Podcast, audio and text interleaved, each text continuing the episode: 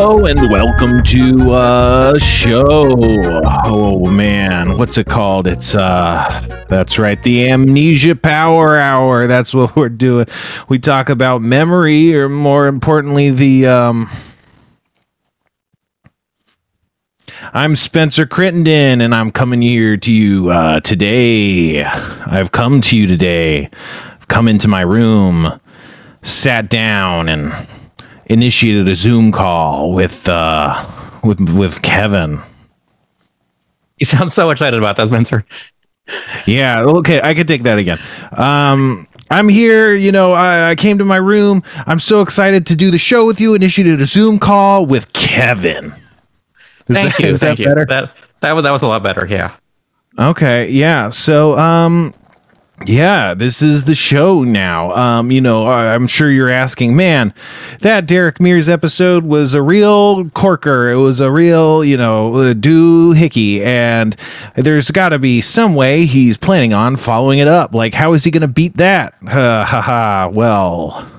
You know, you just wait and see that I'm not. I'm not even, that's not even anything I'm going for at all. If anything, I chose the path of chaos and um, am, am going to just do a real terrible show um, to re- reset expectations to more manageable levels. Um, but yeah, so uh, what what's up, Kevin? How, how's it going with you?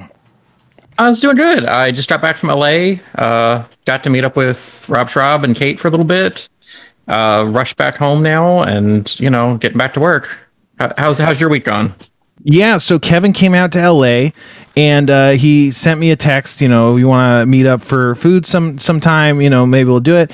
And uh, you know, that was, you know, but but that must have came after he secured the bag in the form of hanging out with Schrab, his presumably true objective. And you know, I'm more than happy to take Kevin's like uh, sloppy seconds, uh, you know, in in FaceTime with him because I just care about him so much. But uh, but yeah, I guess you know, really, you did what you came to do, which was get FaceTime with the real talent behind Schrab Home Video, and you know, and you, you can't always make it work with me. It's fine, you know. I, I can't I can't offer you anything other than you know my unyielding love and affection and support. You know, so what what's that I- worth? Like three dollars? I did feel really terrible saying, "Hey, Spencer, do you want to hang out?" Followed almost immediately by, "Oops, sorry, I'm I'm heading back now." What was really cool about that to me was um I was like, yeah, man, I'm completely free. Like I don't do shit anymore. I'm super lonely. Please, can we do something? I- I'll buy you movie tickets. We could go to the beach. Like, please, anything. Please, please. But you know, honestly, looking back on it, I guess that is kind of an off-putting energy. So you know, I I can't I can't blame you. Well, all right. We I will I will commit to you. Next time I'm in LA, I'm gonna come a day early, and we're gonna do a that happens in in person, like you Yeah. and me together, face to face. Like I haven't seen you since 2019. I don't think. Like in Well, person. I guess you haven't been looking. I've been here every week. We're right. I'm right here. Look at me. Kevin refuses. If you're listening to the podcast, you need to understand that Kevin refuses to look at me. And in the rare exceptions that uh, you know the task demands, he kind of turn this way. He puts on a blindfold, like like he thinks. I think Kevin thinks he's blind justice, um, which you know is is very pro- uh, progressive. Uh, blind justice, classically being a woman, you know, but we're breaking barriers. Um, but yeah, well, what else? What? So you you came? What, what? What's your life been like? You recently moved, right? What? How how'd that go? Like, or how are you settling into the new place? Is it feeling good? Is it feeling like home? Or is there projects you have Yeah. outstanding? Yeah, no, it's, it's been feeling great. Uh, it, it's been a shock though, because you know I moved from like a farmhouse where we never got any trick or treaters, and I found out on Halloween that uh, the schools gave out a list of like the the best neighborhoods to go to for the most candy, and w- my little neighborhood is the number one on their list. So I got, and I'm not kidding, over 400 kids coming to my door on on Halloween. Did you have anything? That was a lot. I, I went out once I found out that was happening. I went out early Sunday morning to buy more candy, and I ended up like spending three four hundred dollars worth of additional candy, and I still ran out. Trick or So- treaters. That happens. Oh, drink. Remember when we did that on the show? I do, I do. I, I grab my drink. Eagle eared fans will remember episode 27. Uh, I don't know. Um, but uh, what, what were you sipping on there? Oh, this is the new Pepsi Soda Shop cream soda. Do you they have two that? flavors now. It's it's a new thing. I didn't even know it existed until I was grocery shopping, and they also have uh, dark cherry. Wow. While you were saying that, a big crash happened. I don't. I'm still. I haven't. I got to conduct for, forensics. But I, uh, what I believe must have happened is my new Krisp software, my Krisp audio algorithm software that you've uh, generously provided, I think has just deleted that entire crash, so no one could hear it except for me. I I didn't hear it at all. or you're gaslighting me. Either way, you know, we, we talk a lot about gaslighting here on that happens. Um, but yeah, also my cat, she she like climbed into a bag of Indian takeout and she was like fucking around and I guess that somehow led to the crash. I don't know. Who knows? Um well uh okay, what one more chance. You got one more chance. Anything else that that's you know new in your life lately? Uh, no, I, I just finally finished moving. That was that was the big deal of, of my year. I think I spent six months moving, and we're finally done. There's nothing left at my old house anymore. It's listed for sale. I'm I'm I'm done. Wow. That's- Are you gonna buy it? My entire buy my buy my own house. yeah. that, that sounds like a clever tax dodge, but no, probably not. I'm going to sell it to somebody else. That's like something an NFT person would recommend. Is like if you buy your own house, that's just money in the bank. Like like uh, that's pure profit, baby. Do you own any NFTs? No, uh, I don't like NFTs. Okay, so so let me rant real quick.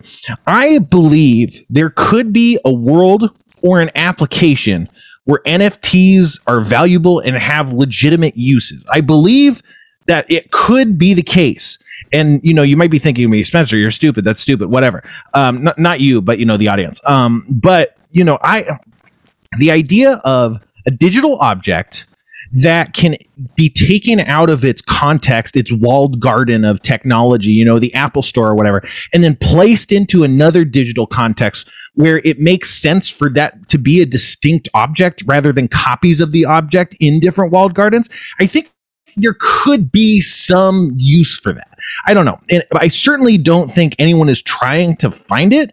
And I certainly don't think anyone really wants to make it into a real useful thing. They just, you know, it's like they already made the blockchain. So they're like, how can we get people more invested in the blockchain? What about this? It's not just money. Now it's trading cards, you know, and like, and so I think they're just trying to get people into the, the economy, um, and kind of turn people onto it more than they have any real, it's like a solution in need of a problem, you know, uh, you, you, to the extent, I don't think Bitcoin or, you know, blockchain is super useful, but if you want to use it for something, money makes some amount of sense because it's like at least that makes sense there. You're not just counterfeiting money or whatever. You can track it moving around whatever. That that has some idea to me but the idea of a digital object or an object that's even not digital like i don't really see any reason to that to do that. Like you know i have a a rick and morty collectible sweater that has a uh, unique identifier number, you know, a collector's number. This is one of 150 or whatever, you know, and it's like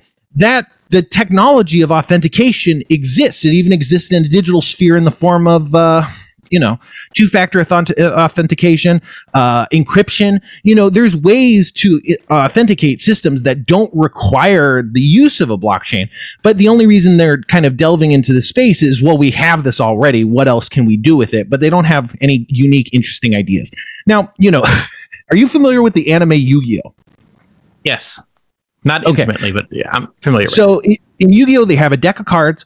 Then they do these virtual reality cyber duels where they have this thing on their arm that's like a it's like a game board essentially that you place the cards into, and then holograms project those images in reality and then it looks like you have a giant fucking dragon in front of you and it punches you know a golem in the face or something you know so in the in the world of Yu-Gi-Oh, Yu-Gi-Oh is the most. It's the, the the card game is called Duel Mas- Monsters, but it's the most important thing in the entire universe of Yu-Gi-Oh. You know, it's like if someone cheats on your girl, you're gonna duel him in the streets. You know, it's like like uh, when when a corporate merger is set to take place. Um, you know, the CEOs will duel over the you know the fates of who's gonna control the company. Like you know, it's like it's it imagines a world. You know, a lot of anime does this. It imagines a world where what if this was the biggest thing in the world, like uh, the Prince of Tennis is like, what if everyone solved their problems through tennis?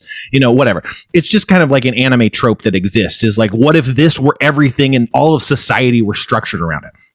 If if we lived in a Yu-Gi-Oh world, there could be value in making Yu-Gi-Oh cards NFTs that you get it's there you can put them into digital, you can take them out and put them into a real physical card and you know, you don't have to go to one Duel Disk manufacturer. Maybe you go into a duel duel arena that's made by this company. And so you take your NFTs into it and plug it into that system. You know, maybe your your NFT ha- or maybe your Duel Monster cards have different AIs because the dragon is more aggressive than the foot soldier and, you know, maybe having those AIs persist as opposed to being copies of each other based on, you know, your stylistic future aesthetics for needs for what you need an AI for.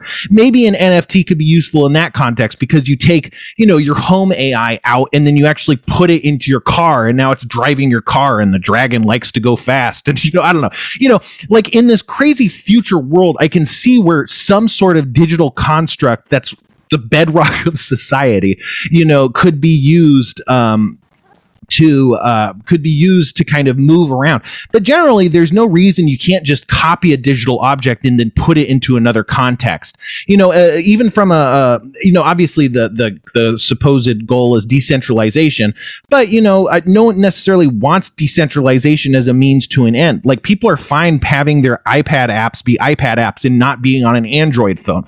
You know, and and Apple wants that too.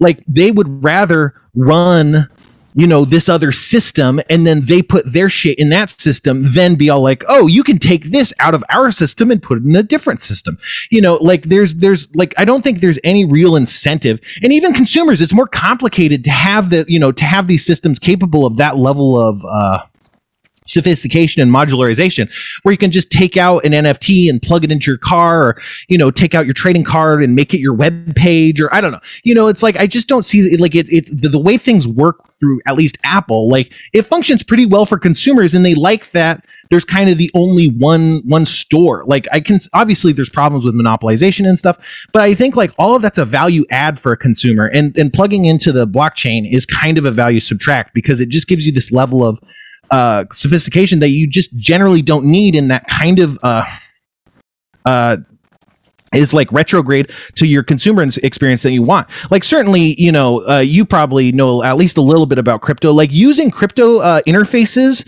wallets, and stuff. It's all fucking a nightmare. Like it's not easy. The best solutions are still at least a little bit of a hassle. Like if you compare it to say like Robinhood or something like the stock trading app, like Robinhood just works how you expect it to. Whereas like a lot of the storefronts and wallets and stuff just don't. Like that's not what you want. You don't want to be able to lose your password to your money money and then you just never have your money ever again. You know, like there's like a lot of the features are negative features, you know, and so like again, I can I can imagine uses, hypothetical uses of the stuff that actually does provide value, but I just don't see like everything you can do with an NFT, you could also just do with a um an encrypted hash code that can be authenticated through a third party service. Then it's like, oh yeah, this is the real ape. What are they? Trash apes or whatever. This is the real trash ape. Look, it has the right code or whatever, you know, and then, then, then you don't have to use the blockchain, but you've done the same thing. You can limit the access of the unique hashes and stuff. It, like there's ways to do this that, that, that do the same exact function. Um, they're not necessarily as elaborate because they don't use this intentionally elaborate. But the reason it's intentionally elaborate is because it's supposed to be for money. You know, it's like you can't you can't take away that security from money like but but in trading cards you don't need it you know um and that you know nfts are essentially trading cards and if you don't know what nfts are. I'm so sorry. It's been what, like 15 minutes of me talking about the ramifications of something you probably don't understand. Um, but yeah, well, do you have a different take? I mean, you know, um, yeah, I, I'm I'm open to ideas. I mean, I think there are some good uses of blockchain technology. Um, right that you know like one good example of it that IBM really kind of pioneered which is kind of surprising because you know everyone thinks of IBM as this just dead company now right. is the shipping industry you know the shipping industry has hundreds of players that do not trust each other and you know when you're moving shipping containers across the ocean one shipping company wants to know where it came from before and who had it before that and what was in it. And not only what what did they what did you tell me was in it but what, what did the person who gave it to you said what was in it and things like that. And so by having it all in a public ledger you don't have to worry about people doctoring their books. Just like you know say a shipping container catches on fire who knew what was actually in it at what point you know? Because what happens right now is everyone points fingers at each other and goes well i told you it was explosives. You and you put down in your you know sheet it was bananas. You're the one who's faking your, your logs. And then the previous company does the same thing and all that. So this lets everybody have a public record of things of who said what and when so that nobody can falsify it and doesn't require a third party to trust. I think that's a great use of blockchain technology. Sure yeah, You know? well, that's the the thing is like the public ledger. Again, with money, a public ledger can add value. Obviously, with what you're talking about, it can add a lot of value because it's like you can just see all these movements that happen. Hypothetically, that could be possible, but because it's all these entities that don't have um uh yeah, yeah, like coordinated you know logging systems that's where the problem comes in yeah so yeah that's definitely uh, a valid use of it sure Yeah. And, you know, I mean, I think like you're mentioning apps, you know, I could see a future where like maybe we do move on from everyone using the Steam store for PC games. And when you buy a copy of a game, you buy an NFT directly from the publisher. And then that lets you later, like I bought this game, I gave the publisher $20 in Ethereum or Bitcoin or whatever. And then I, five minutes later, decided, you know, this game sucks. I can sell it to you, and the publisher still knows that because I transferred it, you know, the, the NFT from me to you, only one person still has the ability to run the game because it's somehow checking that, you know, my identity has the a current key to it or something. I can see uses like that, but you're right. It's more complicated than what we have right now, which is Steam, where there's a single source of truth that you can go to and say who actually owns this game at this point. Yeah, and also Steam wants that system to persist. And and EA, you know, is hardcore on DRM, Steam probably too to an extent. And they don't want you to not they don't want to lose control of their systems. And you know, like there's definitely like, you know, some people on the cutting edge of technology and awareness and libertarians and stuff that would be like, "Well, I don't want you to have that power over me." But, you know, I don't think there's enough people like that you know, who are like, oh, I need video games to not be in a Steam store. I mean, I think we all know it's a monopoly and it would be nice if it wasn't quite a monopoly, but you know, you could also just cut down on the monopolistic behavior and still have the the same storefronts and uh, yeah. So like that's again another use case that I could see being valuable, but then it's like, well, who's even going to push that into existence? I could, you know, I could see value in that, but how much and you know, is it worth my time to advocate for and stuff, you know, um so yeah, but anything else? Any any other ideas? I mean, not really. I mean, I've liked some of the the ideas that people have had about things like, you know, like I, I've heard you just started your your Patreon. You could do mm-hmm. something where, like, you know, the first ten people who donate to at some tier get an NFT that on Discord gives them a, a neat little icon next to them or something, and mm-hmm. It's worth more money because you could maybe transfer that, sell it later. You know, when when Spencer's Patreon stops selling these things after the first ten people, do they appreciate? You know, do they become worth more? which will make people pay the, more for them to you on the hopes that they're going to be able to turn around and flip that one day and all for just a silly little icon on, on Discord. You know, stuff like that where part of the value add is that you can sell this and you're counting on people that it's going to appreciate, but it all still sort of feels like we're all selling tulips to each other and, and things like that, you know. Well, that's the thing. It's like when you're talking about a Patreon or something where you get a, a piece of promotional tchotchke like that I'm selling. and I think it's like we all know what this is. This is a tokenization of you supporting me. You know, this is kind of mm-hmm. proof, and you can point to this. And I can see again the value for maybe having that online. But it's like if, if all it is is support, just make it a T-shirt. You know, it's like like I think we need to have like a more digital society that's more unified. You know, maybe with this metaverse. Um, you know about the metaverse? Big fan. Uh, not really. Yeah, I- uh, but you know, like, but if it's like Discord is like you said, it's pretty prominent.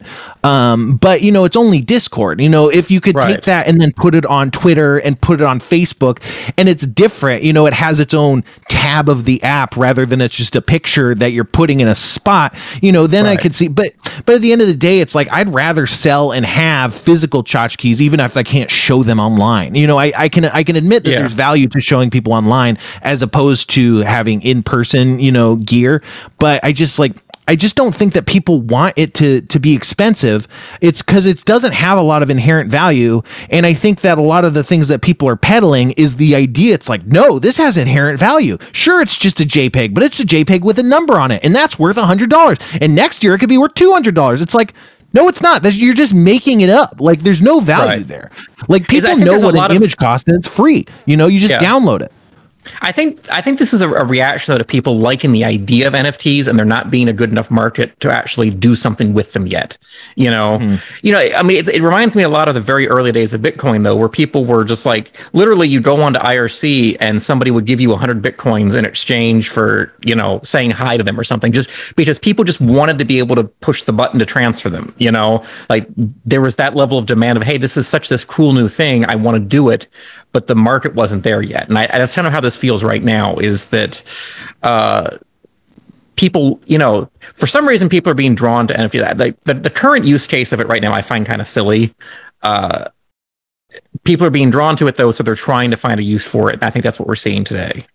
Yeah, I just think like I can I can understand the appeal of Bitcoin a lot more because it's like let's just play around with this thing and it's like a fake internet currency, you know, and it's like it's definitely a financial financial instrument the same way buying stocks is, but it's like but these are internet points. They'll give you a Dogecoin or whatever, you know. Um but and it's just like that's a fun system, but I don't think that there's a lot of inherent fun in what NFTs are. Like I I think that um I think that like people are just trying to sell you on it. And it's like, but there's nothing there. It's like, I can, again, like I said, I can get behind the idea of using this to make something. But what you're showing me is just like you're just trying to print money, you know, essentially. You're trying to tell me like, "Oh, buy this snake oil, I'll be rich." And it's like we know we know that so many players are just doing that, you know. And and I think that people can get really excited about the specific images or properties being offered because, you know, art is compelling. You know, it doesn't matter what. You know, you can make a cool little digital pixel art, and that's cool. You know, and so I think you know there's value there, but it's just not. It doesn't come from the NFTness of it all. It comes from what the thing already inherently was. You know. Exactly. Um, anyway, um, let's transition to food. What uh, what what's what's your food life like, Kevin? Lately, it's been a lot of DoorDash. Um, right. I've been just like trying new restaurants. You know, there, has been so many restaurants that have opened up near me, and I, it's been a quick way of trying them all. Uh, but I love mm. cooking too. I, I really, really do. So when I'm not, you know, stuffing my face full of DoorDash deliveries, I'm I'm cooking something. Are you the cook in the house? Uh 50-50. I mean, Ariel does a lot of cooking. Wow. I do a lot of cooking, but I think it's it's best when we're both doing it together. Yeah, you know, that, that's what you know. We'll we'll probably once a week both just like get in each other's way in the kitchen and just make a meal for for each other. Yeah, that's quite an image. It definitely doesn't make me want to shoot myself in the head at all. Um, but yeah, the cooking together sounds like a lot of fun. Um, uh, so so okay. So first, let's hit DoorDash. What what any any good food like you know you don't have to say restaurants or whatever, but any good types of food that you're finding, any good dishes that you've eaten that are that are that are notable, or what kind of vibe is the food scene where you're at right now? Well, Chicago is pizza, you know, by by a long shot, and there's so many pizza places near me. You know, that's what I had yesterday. I, I've just been trying, you know, try them all. Um, every bar around here sells pizza. Every, you know, so there's probably like, you know, I live in the middle of nothing. I probably have 40 restaurants that deliver pizza here. So mm-hmm. that that's been that's been a lot of it. Um, do you do you DoorDash? I don't use like DoorDash. I usually use Grubhub, and to a lesser extent, I use um, Postmates, but not DoorDash. Um, but you know, I don't know. Not not so much lately. I I like to go to a place and pick up my food, even if I'm not eating it at the place. So usually I'll, I'll, I'll do just DoorDash a pickup order. Like, um, I'll go. Is that I went, because it's go, f- sorry, mm-hmm. is that because it's fresher, or do you just like the experience, or? I don't yeah, it's the experience. I don't want to eat at home and I don't want a person to bring me food. Like I like that that trip, I think it's not like it makes the food worse. I mean it does, but it's not just that. It's like if I'm eating, if I'm going to go to go get food, I want to go get food. Like I want to leave my house. I'm a person who likes leaving my house. I mean, maybe it's, you know, my my current living situation, my roommate and stuff, but like I like leaving the house. I'm like I'm going to, you know, play video games for 5 hours and then man, that was great and I got to get the fuck out of the house now, you know? And so, in so eating, getting, picking up food is like a, a huge part of that ritual for me. And I don't just go get food, I go drive around. About halfway through driving around, I usually pull over and order something from the place, and then I go pick it up, you know? That's kind of how I do it. And then I usually eat in my car. I love eating in my car. I love sitting in my car. I love being in my car. My car is my real house in a lot of ways. I don't live out of my car, but I basically live in my car. You know, it's uh, it's my safe space. It always has been. Um, when I was, you know, living with my parents, it was kind of one of the main ways. I didn't have a ton of friends, so it's like I would either go and hang out at one of the friends, or I would just drive around for like an hour and a half, um, just because I didn't like being in my house. I didn't like being around my parents. The thing is, uh, you know, and whatever. I, I was probably living with my parents too late. Um, you know, to when I was like old enough to have probably moved out. Um, but you know, they just would they would come when I was at the house. They would come start shit.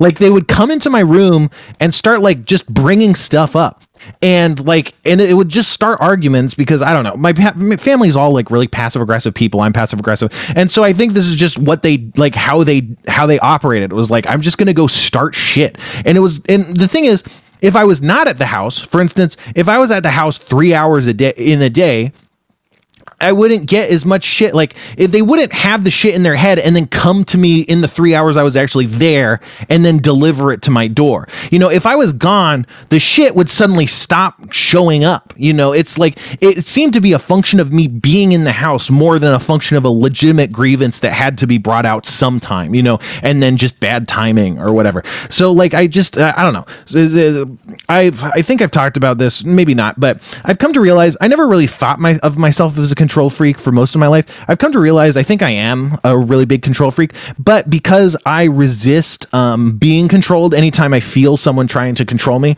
in any way, um, I really brush against that. Um, I don't want to like exert control over people in the traditional way, like you can't do this, like you should act differently. I don't want to ever give people notes. I would rather exert control by controlling my environment, which is to say, most of the time, just leaving. you know, it's like if someone's being loud or I don't like uh, someone's behavior, I will not be it. You know, I will not be there for it. I've dumped so many friends just because it's like, I don't want to be part of what you're doing. Like, I don't want that to be in my life. I could never tell you you're doing anything wrong and hope you might change you know any any of your behaviors i would rather just completely shut it off and and control you know who i let in and out um and so and that is control freak kism you know? Um, it's just it's just not demanding and, and and commanding people to do what i want. It's hoping they do what i want and then running away when they don't you know? It's not healthy passive aggressive you know? Uh, i wish i was better at being assertive and, and, creating conflict when it was necessary as opposed to just letting things uh, get worse and worse and worse until i feel like i'm going to explode. Um, but yeah. Uh, so anyway back to back to food. Um so yeah i don't know. I've, I've the during the pandemic i got more into um indian food. Before i hadn't had very often and when i get it got it i would always get vindaloo which is fine but it's just not like it doesn't really dive into a lot of the good indian flavors that i like. I you know i think it's a very white person thing to go like i like chicken tikka masala but it's just so good. Like it's sweet it's sour it's tangy it's it's it's got all this spice to it. It's you know i get the spicy kind it's spicy. It's creamy creamy, you know, it's fatty, it's it's it's got the acid that cuts it. It's just like a perfect combination. And so, like, I, have been getting a lot of uh, tikka masala, and that usually I'll get delivered they give you uh, these little plastic Tupperwares that I use for leftovers and stuff. It's a it's a really good, you know, having those in my life has improved my life because I can cook more now and keep it stored in the in the Tupperwares and stuff. It's great. Um, but yeah, uh, what what have I eaten lately? I got Kyochon as like these Korean wings recently. I went to I went to bur- uh, a barbecue place with um with uh with my friend Alex Rubens. We got some barbecue. Um but yeah, nothing nothing too big. Lately I've been trying, you know, obviously because of my health uh scare. I don't know. Um, I've been trying to eat better, but this week that's really fallen off. But you know, before that, I had been eating a lot of roasted vegetables. I've been roasting vegetables and just keeping them in a big bowl, and then I eat from the bowl like every, you know, couple meals per day. Um, then it, they last about a week, and you know, it's pretty healthy because it's like you know maybe I'll get like two three hundred uh, calories of vegetables, but it's really filling. And then I'll have other stuff too, like I have some bread and butter, and I have chicken that I usually get. I'll get a chicken uh, rotisserie chicken from the store, and I'll just rip it apart the first night, chop it up, and um, freeze the carcass to make soup out of and then I'll just keep the chicken in the bag. And sometimes when I'm microwaving the vegetables I'll throw some chicken chunks and you know microwave that. Or I'll make like one thing I like to do is make a, a chicken and butter sandwich where you just take bread butter the bread and then you put you know microwaved or cold chicken on it. Uh, there's something really good about that for whatever reason. So I do stuff like that. I've been eating a lot of bananas. I've been trying to eat Greek yogurt um, sunflower seeds. I eat a lot of spinach if I can. What I do, what I've been doing is I've been stacking leaves of spinach in these little piles and then folding them in half and then eating it. And you get all these layers of spinach all at once. Um, you know, not the best. You know, I can saute spinach, but it's uh, you know, it, takes up more room in your stomach if you eat it raw and stuff. So, and you know, all these foods, sunflower seeds, spinach, Greek yogurt, are supposed to be good for your blood pressure. Who knows? Um, so who knows in the sense that you know, science is fake, man. uh, but yeah, that's that's what I've read. Um, and uh, yeah, so I've been trying to eat better, but but this has been a not good week for me. I haven't touched. I roasted a bunch of vegetables, and I basically haven't touched them. I didn't peel my butternut squash squash enough. So there's a bit of toughness on the outside of my butternut squash, which is gross. Um, but fuck that up. I'm thinking about what I can do with that because, like I said, I haven't touched it. I'm thinking maybe I can turn it into soup or something. I don't know. You got any we ideas? just made butternut squash soup. It was the, delicious. it was so. I didn't think I was going to like it, and it was so good. I I ate all of it. Yeah. What are the headlines recipe wise? Just butternut soup? Is there cream? Is it like? Um. Yeah. It was broth? butternut squash, uh, cream. Uh, I think we used beef broth uh-huh. and um, a little bit of ginger and a little bit of honey. Yeah, and I think those are what really brought it all together.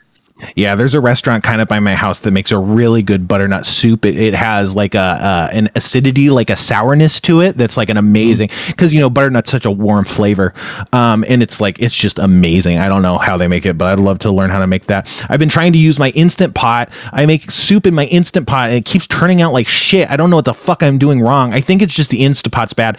But I have two chicken carcasses, and I think I'm gonna split them up and try and make instant pot chicken soup with half of the ingredients and make on the stove chicken soup with the other half and see, you know, if if one is better than the other or if I'm just fucking the process up really bad sometimes because soup, homemade soup is so good. Last Thanksgiving I made ham soup. It was so fucking good with the leftover bone of the ham. It was so good. I ate it for like 2 weeks. It was fucking amazing. It was the best soup I've probably ever had.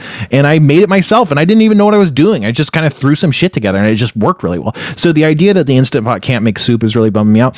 I have um, I made risotto in it which is supposed to be, you know, a very fiddly recipe. They people always talk about how hard it is, and there's just an instant pot recipe so fucking easy. It takes literally 15 minutes, and it comes out perfectly, and there's no fiddling because instead of, uh, you know, the thing about risotto is you put a little bit of liquid in at a time and wait till it all to get absorbed before adding the liquid, so you don't completely swamp the dish, and it just, it, I think as a result, it, it stays a bit more toothsome than you know your average like half hour boiled rice or whatever. Um, but because a pressure cooker can force liquid into a foodstuff, you know, you just pressure cook it for like 10 minutes and it, it gets you the same exact texture. And then you melt in the cheese and it kind of thickens everything up.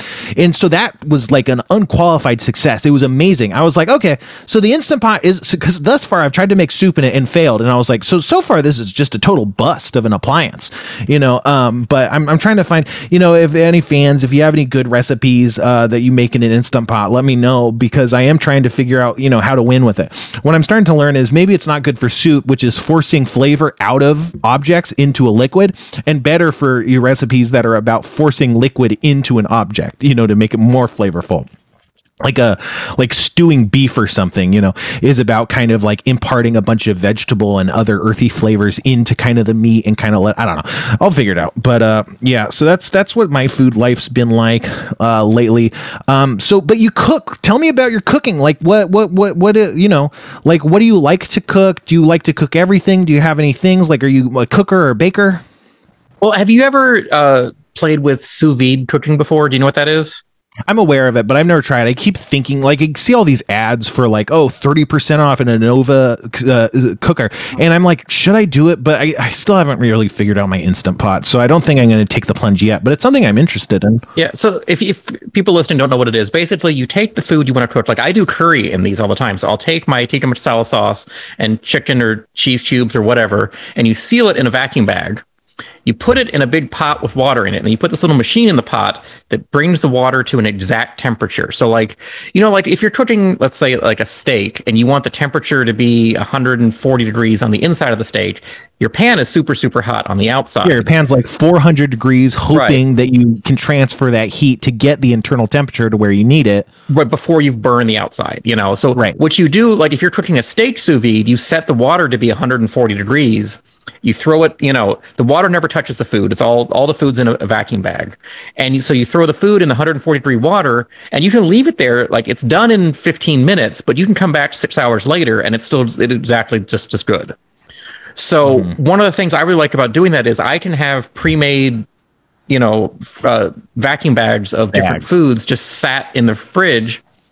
I fill up a pot, I put the sous vide machine in there, I turn it on, and then whenever I feel like eating later, I just cut the bag open and it's ready to eat.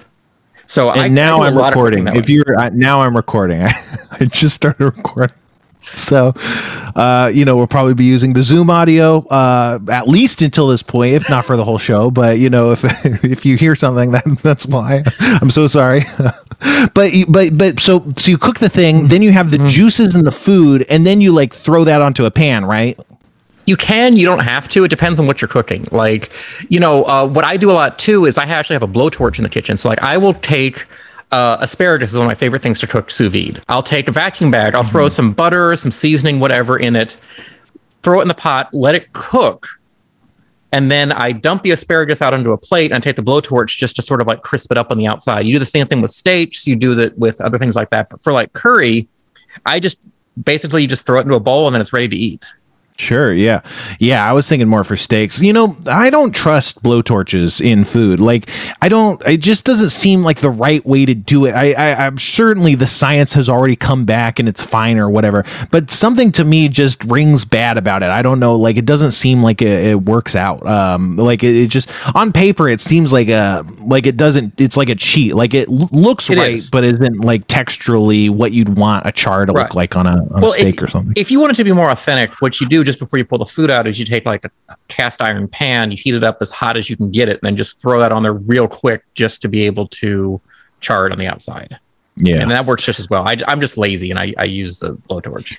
Well, a lot of people do, and it's like you know, there. I watch a lot of Instagram food videos or TikTok food videos and stuff, and you know, they they come up a lot because they look cool and stuff, and you know, there's a, a presentational element. It's certainly probably the only way to make creme brulee and stuff, but you know, yeah, it just seems like more of to me, it seems like more of a gimmick and stuff. But I don't know, I, I haven't experimented with it, so I could be way off base. Um, yeah, a lot of my cooking, so, I don't know, I'm I'm weird in that like I'll be hungry when I start cooking, but by the time I finish cooking, I just don't feel like eating anymore. So like yeah. everything I do is based around that weird quirk of me. So like I have a, you know, one of those really nice Japanese rice cookers where you throw the rice in, you throw the water in, it's all like an induction bowl. You yeah. close the lid, you hit start, and then you can come back six hours later and it's still just perfect rice. So like I do curry a lot where I'll do mm-hmm. sous vide, uh, you know, curry sauce and, and whatever protein I'm throwing in there. And then I throw some rice in and just come back four hours later and eat. Yeah, that sounds really good. I don't think I consume enough rice to really have like a regular rice cooker, but I think about it all the time because, like, you know, like in a lot of Asian households, they just have a rice cooker that's just going, you know, and they just have the rice and it's just always heating like all day, you know, and they'll do that for a couple weeks. You know, I, they, the food doesn't last that long. I'm sure they're eating it faster, but it's just as opposed to, you know, you just have the rice there at the ready. And, and I, uh, I would be, you know, having rice just be like, I could eat some rice sounds like an amazing, you know, thing to have going on, especially if you have proteins and stuff. I don't cook with a ton of uncooked meats, um, more just because my my kitchen's cluttered and I don't want to worry about cleaning the kitchen after like the meat, you know, preparation and stuff. So I don't I don't use a lot of a lot of meat when I'm cooking unless it's like pre-cooked somehow. Um, but I want to I want to do more because obviously I like meat and I like cooking and I like cooking meat, but I just, you know, whatever. Um, but yeah, I don't know. Well, do you think you could ever do the the vegetarian or vegan lifestyle? I don't think so. I mean, if I had to, I could do it like for health reasons or something, but I think in general it's just like I specifically chicken. Like I think I could go no beef, probably no pork, but I think like chicken is just so good. Like I just I don't know how I'd live without, you know, even just like kind of like a broiled boiled chicken breast or something. Like it's just so good to me. For a lot of my life, I was vegetarian because I had a misdiagnosed beef allergy. Like I, am I'm, I'm somewhat oh, allergic no. to beef, but we couldn't figure out what it was. And all, the best we could do was meats make you sick, so stop eating meat. Is kind mm-hmm. of like from like high school into my 30s. I just had no meat whatsoever because I was getting sick all the time. And did you ever finally, get? Uh, did you get bitten by that tick, the Lone Star tick or whatever that causes meat allergies? Not to my knowledge, no. Um, mm-hmm. It it looks like I'm missing some enzyme in my stomach that most other people have, which is the, the real cause of it. So it's not really an allergy; it's uh, just an intolerance. Beefarase. Um, like I can I can eat whatever I want in small doses, you know, which you can't really do if you have a, an allergy like yeah. that. Um, but I I still don't eat much. It's just I, I was eating very unhealthily because I wasn't able to eat what I wanted, so I just ate junk food all the time. Mm-hmm. You know, um, so that's yeah. yeah. Yeah. What else? Any last any last food thoughts? I don't know. I'm just trying to think. Oh, I was going to say that that one of the things I like doing like as a hobby like a hobbyist is like scientific cooking where it's not like I got to put dinner on the table. It's more like there's this dish, it's interesting. I would like to try and make it to learn about it without needing to eat this right now. So it's like if I really fuck it up, I could just throw it out, no harm done. You know, I'm not worried about because that's what it's about. It's about learning how to do it right.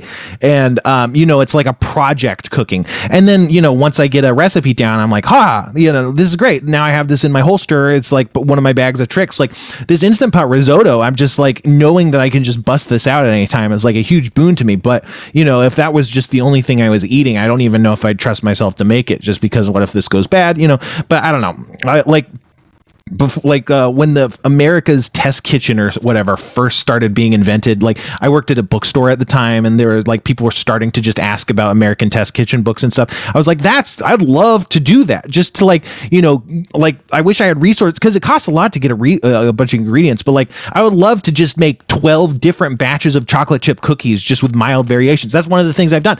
Um, one of the things I did was um, I made chocolate chip cookies without the uh, without the chocolate chips.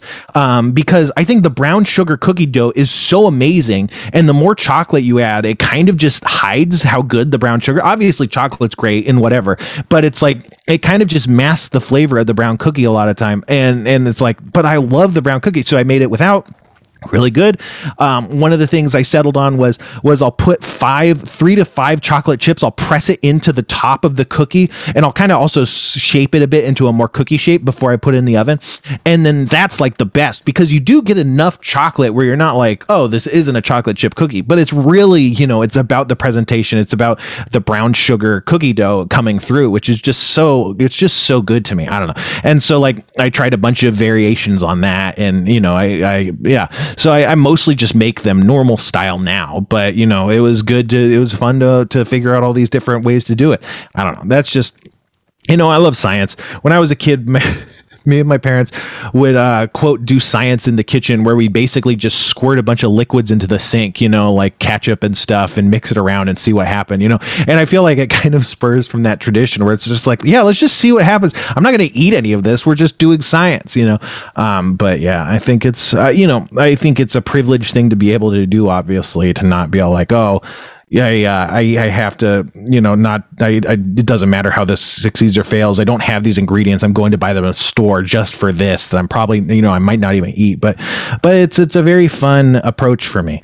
Um, all right. Uh, so I asked about your life update. I never, I don't think I ever gave my life update. So when last we met, well, before last we met, um, when I had Simon on, um, when I had Simon on and did my best conservative commentator impression, if uh, if that's your your viewpoint of what happened, um, I, I mentioned that I had high blood pressure, and then I had to test my blood pressure during the show, and it was like it was like 175 over 140, which people told me that's really bad, that's crazy bad. Go to the hospital, that's bad, you know.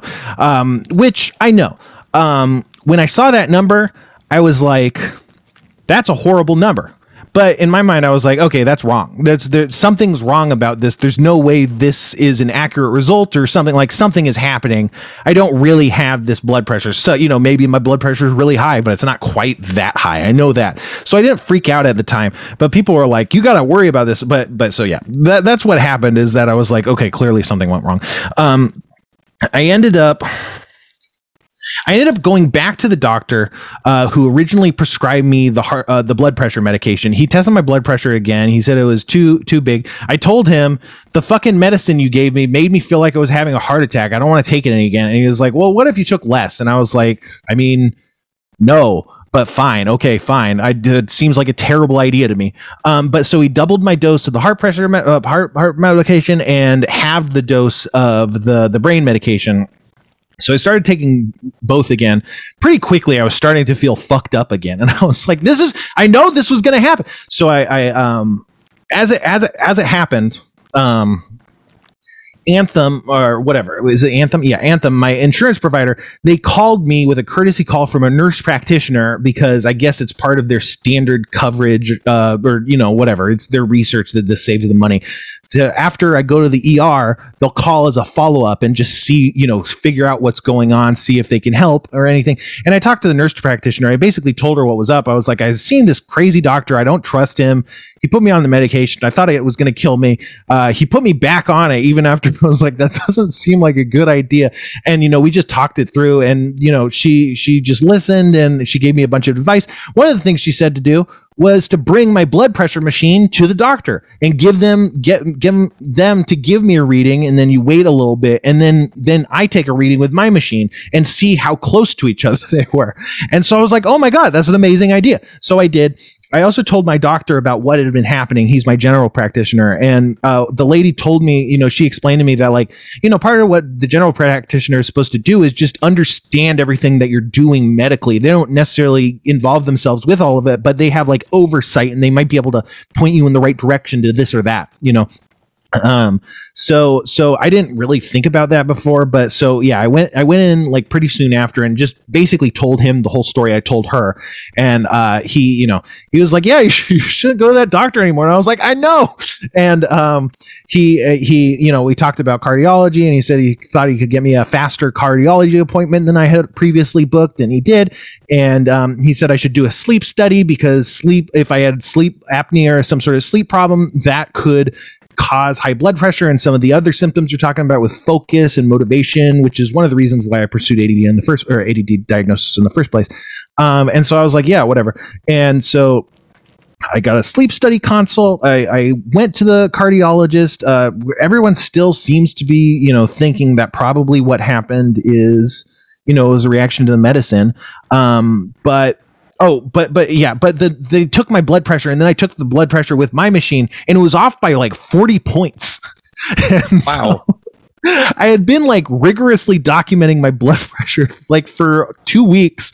And then, you know, it's like, well, it's impossibly inaccurate. Like none of this data means anything. And I was like, oh, well, I guess I'm done. And so now every couple of days, I'll go to the local pharmacy where they have like one of those big sit down blood pressure, and I'll take mine there just to get a baseline. But I'm not even tracking that too heavily. Um, but because it's been my it's my blood pressure is pretty consistent. Um, it doesn't change very much. It's just not, you know, it's or it's stage one, I think, hypertension or maybe pre-hypertension, one of the two. And so it's not, you know, it's not great. I'd like it to be better. But then also I have concerns about my heart in general. Like one of the reasons I stopped smoking pot is because I felt like I was getting heart palpitations occasionally if I smoke pot. And it's like, if, and both my parents had SVT, which is a, a, a like a rhythm kind of problem with your heart. I think it makes your heart beat way faster, I believe. And so like both my parents had heart problems. My grandpa had heart problems. So it's like I really want to figure out if there's any possible thing going on with my heart, you know, and just know that at the very least. Um, so yeah, the cardiologist is uh, is going to test me in a in a week or two with a stress test and an echogram, and I took this sleep study, um, where I they gave me they gave me this device that you wear it on your head. It's like this weird kind of miner's uh, headlight style headband, like with a big battery thing situation. It has like a breathing tube where you put it into your nostrils. I don't know. I think that's supposed to measure measure your oxygenation levels or something.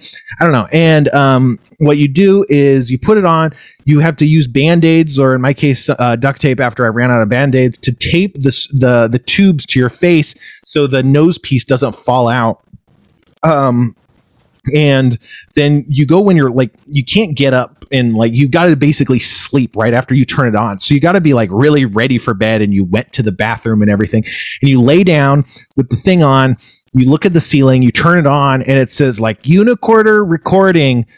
Don't move. Look up at the ceiling and don't move. It's calibrating or whatever. And then it's like calibration complete. You may now go to sleep which is like You think I was gonna fall asleep in like the three seconds it took to calibrate the machine? That's so weird. Um, but but then you know the the voice is pretty loud and um and uh and it's it's supposed to be loud because if while you're sleeping your tube comes off or one of the electrodes on the on the headband comes detached she'll say like wake up wake up and fix your damn tube or whatever like um it was it was very strange. Um and so i had to do that for three days. And the the other thing is you have to do it for three consecutive days. And also um it only has storage for three days. So you can only like if you had a bad night where it's like it fell off and you slept through it or whatever it's just like okay we just lose that day of data. Like and then you just got to cover it with two working days of data.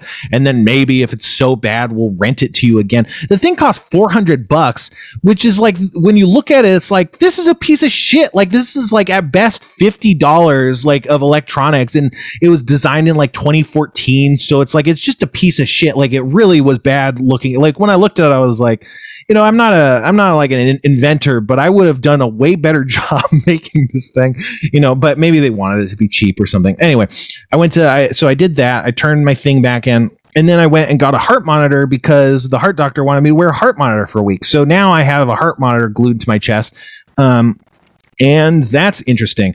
Um, it's just I'm, I'm finally starting to get used to it. Um, it's this is my second full day of seven days that I've been wearing it, and it's it's fine. It's just a bit weird. They said um, they said oh so just so you know, in the first 24 hours you can't shower or bathe, and I was like yeah, not a problem.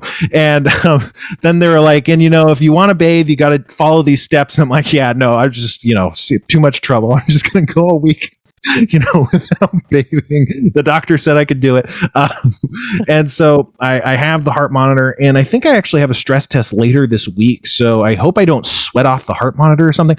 They said that they can't answer any questions about the heart monitor, and I have to call a number for the manufacturer if I have any questions. Um, and then so, yeah, because, you know, it's not their machine, I guess. But if it falls off or stops working, um, basically you just mail it back to them and they'll mail you a new one. And then you keep going for the remaining time which is like a weird clunky process but yeah. So i hope that doesn't happen just because i like to just get it over in a week and then be done with it you know. Um, but so that's that's been my health journey so far. Um, hopefully we'll figure out if i have svt or if i have anything going on with my heart or if i'm just a hypochondriac which is probably the most likely scenario. It's just i don't know I've read a lot of stuff about weed causing heart problems that scientists hadn't really uh, correlated before, and so it's like if you have heart problems already, uh, weed can be a lot more dangerous than people assume. And then also, weed can cause heart problems if you're using it really heavily. And I've smoked really, really, really heavily for 15 ish years at this point, you know, I guess 14. Um, but so, like, like a lot, a lot. And so, like, if there's ever a candidate for something to go wrong, you know, I feel like it could be me because of my uh, parents' heart history and stuff. I don't know. Um, but that's that's that's been my life update. Um, so yeah, I was a bit belated, but uh, yeah, so I guess it's time to break into our favorite, famous freaking the segment. You know it, you love it. It's the one I can never remember the name because it's like it's the news corner. It's like Spencer's new. I don't know. I I don't know, but it's time for that. Happens. Yes. And I'm dancing to music. If you're not hearing the music, that's not intentional. That's right. Uh, in today's news, the Nazis are at it again. Um, how do you? How are the Nazis at it again? Anyway, Kevin, do you have any ideas? I I, I don't know. Um, I haven't seen any Nazi activity. I actually I saw a truck with a Nazi flag on it at LAX. Wow. That seems like yeah. a, a bad place for that. Yeah. Yeah, you know the Nazi symbol is not good. It's uh, it's on my pans list, my list of critical pans. Um, but yeah, so that Nazi was added again. I hope bricks get thrown through his car, and that's uh, that's the news. Oh, I don't. Oh, I do. And now I'm dancing to non. Okay, now the music has started. what if you're tracking through dancing? A second, yeah. There we go. And that was the news corner. Um, we don't have too much time left. Uh, it looks like Jeff is calling in, but yeah, I think we got some more work to get through before we can talk to him. Um, I don't know. Should I talk about my Patreon? Do you think that's a good idea? I do. I think there's been a lot of demand for it. You you've been hyping it for, you know, however many episodes this has been now. And yeah. I, there's demand. There's definitely demand. I just I don't know. I I just have such a fear of failure. Like uh, if if I launch this Patreon and it goes nowhere, it doesn't cost anyone anything, you know, but I'll feel such a devastating loss that like the paralyze, like I've been paralyzed by thinking about that. But yeah, as you know, I'm trying to build a Spitreon. We're creating Spite on Patreon. You know, that's that's the stuff. Um, so we're trying as as as you probably know, Jeff has a Patreon. Um, I think it's called Knight and Davis. Uh, you can find it on his, you know, he has links to it on his profiles and stuff. Um, but despite him, I'm trying to make a Patreon that uh, just proves that we're better than him. You know, um, the the goal is to get more money and to get more patrons than his Patreon to fucking stuff it to Jeff. And if that happens, aha, that's the podcast, drink, etc. Um, I don't have a drink. Actually, I think I have like birthday flavored soda over there. There's a couple drinks that we haven't drink drank for the show that I, I found somewhere. Um, but but yeah, so so if we do that, I think I got to figure out some sort of prize for all the patrons to celebrate that we've successfully spited Jeff. You know, um, but I don't have any ideas for that. But that's separate. So uh, let's talk about the tiers. Um, and this is just I don't know. The thing is, people are going to give me advice and I'm going to get so mad at the advice people give me because I'm a thin skinned, whiny piece of shit. And, uh, you know, they'll be doing nothing but helping me and I'll get so upset. Um, but don't let that stop you or do like, I don't know, you know, hopefully that, that, yeah, have good ideas. Like people, I, I love advice from people, but most people who want to give me advice have bad advice, you know? So it's like, be good, be, give good advice if you want to give advice. Anyway, so there's a $3 tier I think some of these are, I think most of these are matched uh, with what Jeff is doing, uh, which, so Jeff has a $3 tier that's just nothing. So I also have a $3 tier that's just nothing. Um, but you know, you get the satisfaction of knowing that you're, you're spiting Jeff. You know, your $3 is going to absolutely spite Jeff as hard as possible. Um, and then you have a $5 tier. This is like the real, real tier. Um, and so this is like, this kind of gets a little bit away from the idea of spite because I, you know, you can't just have a, a, Patreon where it's like just give me money and nothing will happen. You know, so so the five dollar dollar tier is supposed to be a real tier tier, and um, my idea is like at least once a month i'm going to try and release some sort of d&d related something. Like maybe it's me talking about and pointing to art from uh, or pointing to like my notes from older harmontown or even HarmonQuest episodes. I have every season of HarmonQuest i have this little notebook that contains the whole adventure. And so it's like maybe i'll talk you through that. I want to like write um, little scenarios, like not a full blown dungeon, but maybe a single dungeon room or a puzzle or an encounter, a character option. Um, so, like once a month, kind of my plan is to release uh, something like that. It's probably not worth five dollars if we're being honest, but I think over time, like you'll be like, maybe some of this can be useful, or you know, use let let it inspire you in some way. Um, in preparation, I've already written the first one, which is um, the cult of the big cool eye is like a is like a power group in the this campaign the that happens campaign. I don't think they've really come up but people have mentioned them. They're like the cult of the big cool eye. And so i made a warlock patron character option for the cult of the big blue uh, cool eye. So if you wanted to be a, in the cult of the big cool eye as a warlock in your d&d campaign this is the character options for that. It, it focuses on gaining magical powers that are focused on your eye, and the eye gets bigger and cooler um, as you progress and level through the cult. And so, yeah, that's it's. I think it's a cool uh, release. If I could do everything with that level of quality, I would be really impressed with myself. I don't know if I could do that, but you know, who knows? Um, you know, like all Patreons, it will probably fall off. Um, but that's that's the five dollar tier. At twenty dollars which is again, I think this is probably a ripoff of, of Jeff's tier.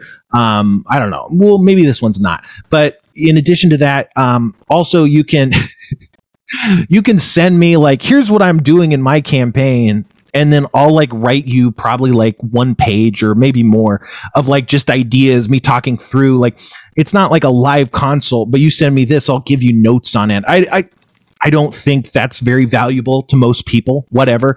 This tier might get completely destroyed for $20. Like, who's going to do? Well, you know, first of all, I don't expect you to do this every month. Oh, every 20, you know, I'm going to pay $20 every, every month to send Spencer this, you know. But, you know, if you ever had a thing, maybe you kick me $20 one month and downgrade, and then, you know, I'll give you notes. I don't know. You know, like I said, maybe this one goes out the window.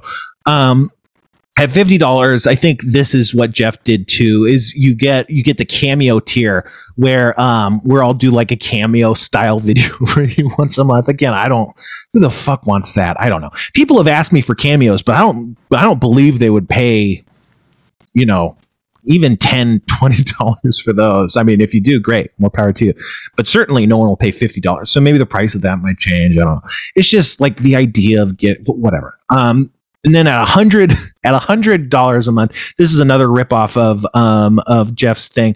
Is I can I will I will zoom you to do like a brainstorming session about D and D, or we could talk about a D and D related topic, or I guess we could talk about other stuff. Um, maybe I'll try it. Maybe, maybe it's for 30 ish minutes is what I'm saying. It could be more, but I don't want to commit to like, oh yeah, we'll talk to a, for a fucking hour. It'll be great. I don't know. But you know, um, maybe if you want to learn D and D, I could teach you D and D for 30 minutes or something. I don't know. We'll, we'll, we can figure it out. Um, Jeff has a tier that's like, I think we'll, he'll, he'll zoom call you once a month or once every something. So it's kind of like a, a mirror of that, but it's like maybe more D and D folks, but you know, I'm open for shit. Um, another, this is another ripoff is the $250 a month tier is, uh, I'll play D and D with you as a player. Um, Jeff has this, um, you know, and, and just like Jeff, I will also use Bone Weevil's character sheet. from Harmon Quest. Um, that's that's the Jeff Davis guarantee, and to spite him, I'm also guaranteeing that. But of course, you don't have to have me do Bone Weevil's character sheet. I don't know, whatever. So you know, if you wanted me to play D and D in your campaign, not DMing for you, um, you know, that that's the thing. Again, I don't I don't expect anyone to do this. Whatever. And then the top, the very top. Again, no one's going to do this, but this is the ideally the crown jewel of the Patreon is for five hundred dollars a month I will DM your party uh, for one session a month. Um, I will DM you using an adventure module, pre-made content, not homebrew stuff. Um, if you want homebrew stuff, I'll probably have to pay. I'll probably have to charge more. We could talk about that. I don't know. Um, but yeah, so that's again another big thing. But I want, you know, people, there are professional DMs. They usually charge very low rates, you know, but some of them, the premium people charge, you know, around this amount of money. They charge a lot of money. It's, it's, it's more money than I'm comfortable charging. But at the same time, um, I don't want to be in a position where it's like there's all these D&D games and I'm not making enough to make it worth it, but I've just said I will do this thing and I just bogged down. Like that just seems like my own nightmare living hell. So I don't want to do that. Um, the prices of all of these, but especially these top top ones are probably going to change because again i want to value my time as as a d&d person but i but what i think the value of that time is more than I want to be charging. So it sucks, but $500 is like my starting my starting compromise. It's like I would like to charge a little bit more, but I could never ask, you know, if like you have a 5 person group, that's 100 people per group or $100 per group for just one session a month. I don't know. But so maybe I don't know. And if this isn't interesting to anyone, fine. I, I, maybe I won't do it. I don't know. Um, I, I do think you know maybe the five dollar tier with the D and D content might be worth it. I don't know. It depends on how many people go for it. Maybe I can up uh, up the up the price of that and do a little bit better because I can imagine you know if I had a little bit more effort to expend into this and that was kind of you know imagine a world where my full-time job was coming up with patreon content for d&d you know players dms to use.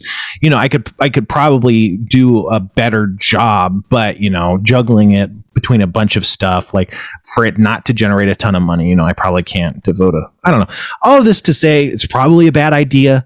I don't, you know, I don't know. I that's why I've stalled out on the project. I was going to launch it like a month ago, but I just like got self conscious about this whole thing. And so, yeah, I don't know. I'm still not sure I'm gonna, but just to talk about it, I have talked about it. Um, so let me know what you think. I, I, I will try not to get mad at you, um, at least externally. I will be furious internally, but hopefully that won't spill on to any of you. Um, so, but yeah, uh, that's that's the Patreon. Um, and now it's time for what everyone wanted uh, my big full length interview with Kevin. Oh, that's that's actually what this episode is is a full length interview with Kevin. Man, this episode hasn't been very funny, huh? It's not like there's been no jokes, but but mostly it's been real nuts and bolts talk on food and such. You know, it's been pretty straight. So whatever. Uh, but but yeah. So Kevin, uh, tell me about your early life. Uh, I was born in Baltimore, Maryland. I moved to Nebraska when I was 5 Um, I lived in Nebraska until I was 19 and moved to Chicago when I got a job at Midway Games to be a video game designer. Um, that wasn't initially what I started there for. I was started there just as an IT guy, but kind of quickly moved over to doing game work. So what what kind of game design did you do? Like coding or what? Yeah, I was I was primarily a programmer. Um, my I started out doing uh, Midway had this line of touchscreen games, like you know, and the uh, sitting on top of a bar, like it's got trivia and card games and stuff like that. Yeah. I did Midway's version of that. So I That's cool.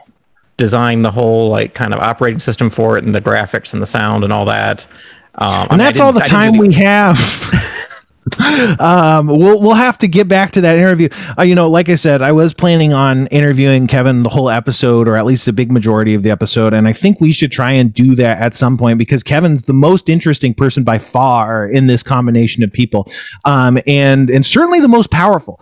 And uh, we we really want to figure out what's going on with him, what Kevin's deal is.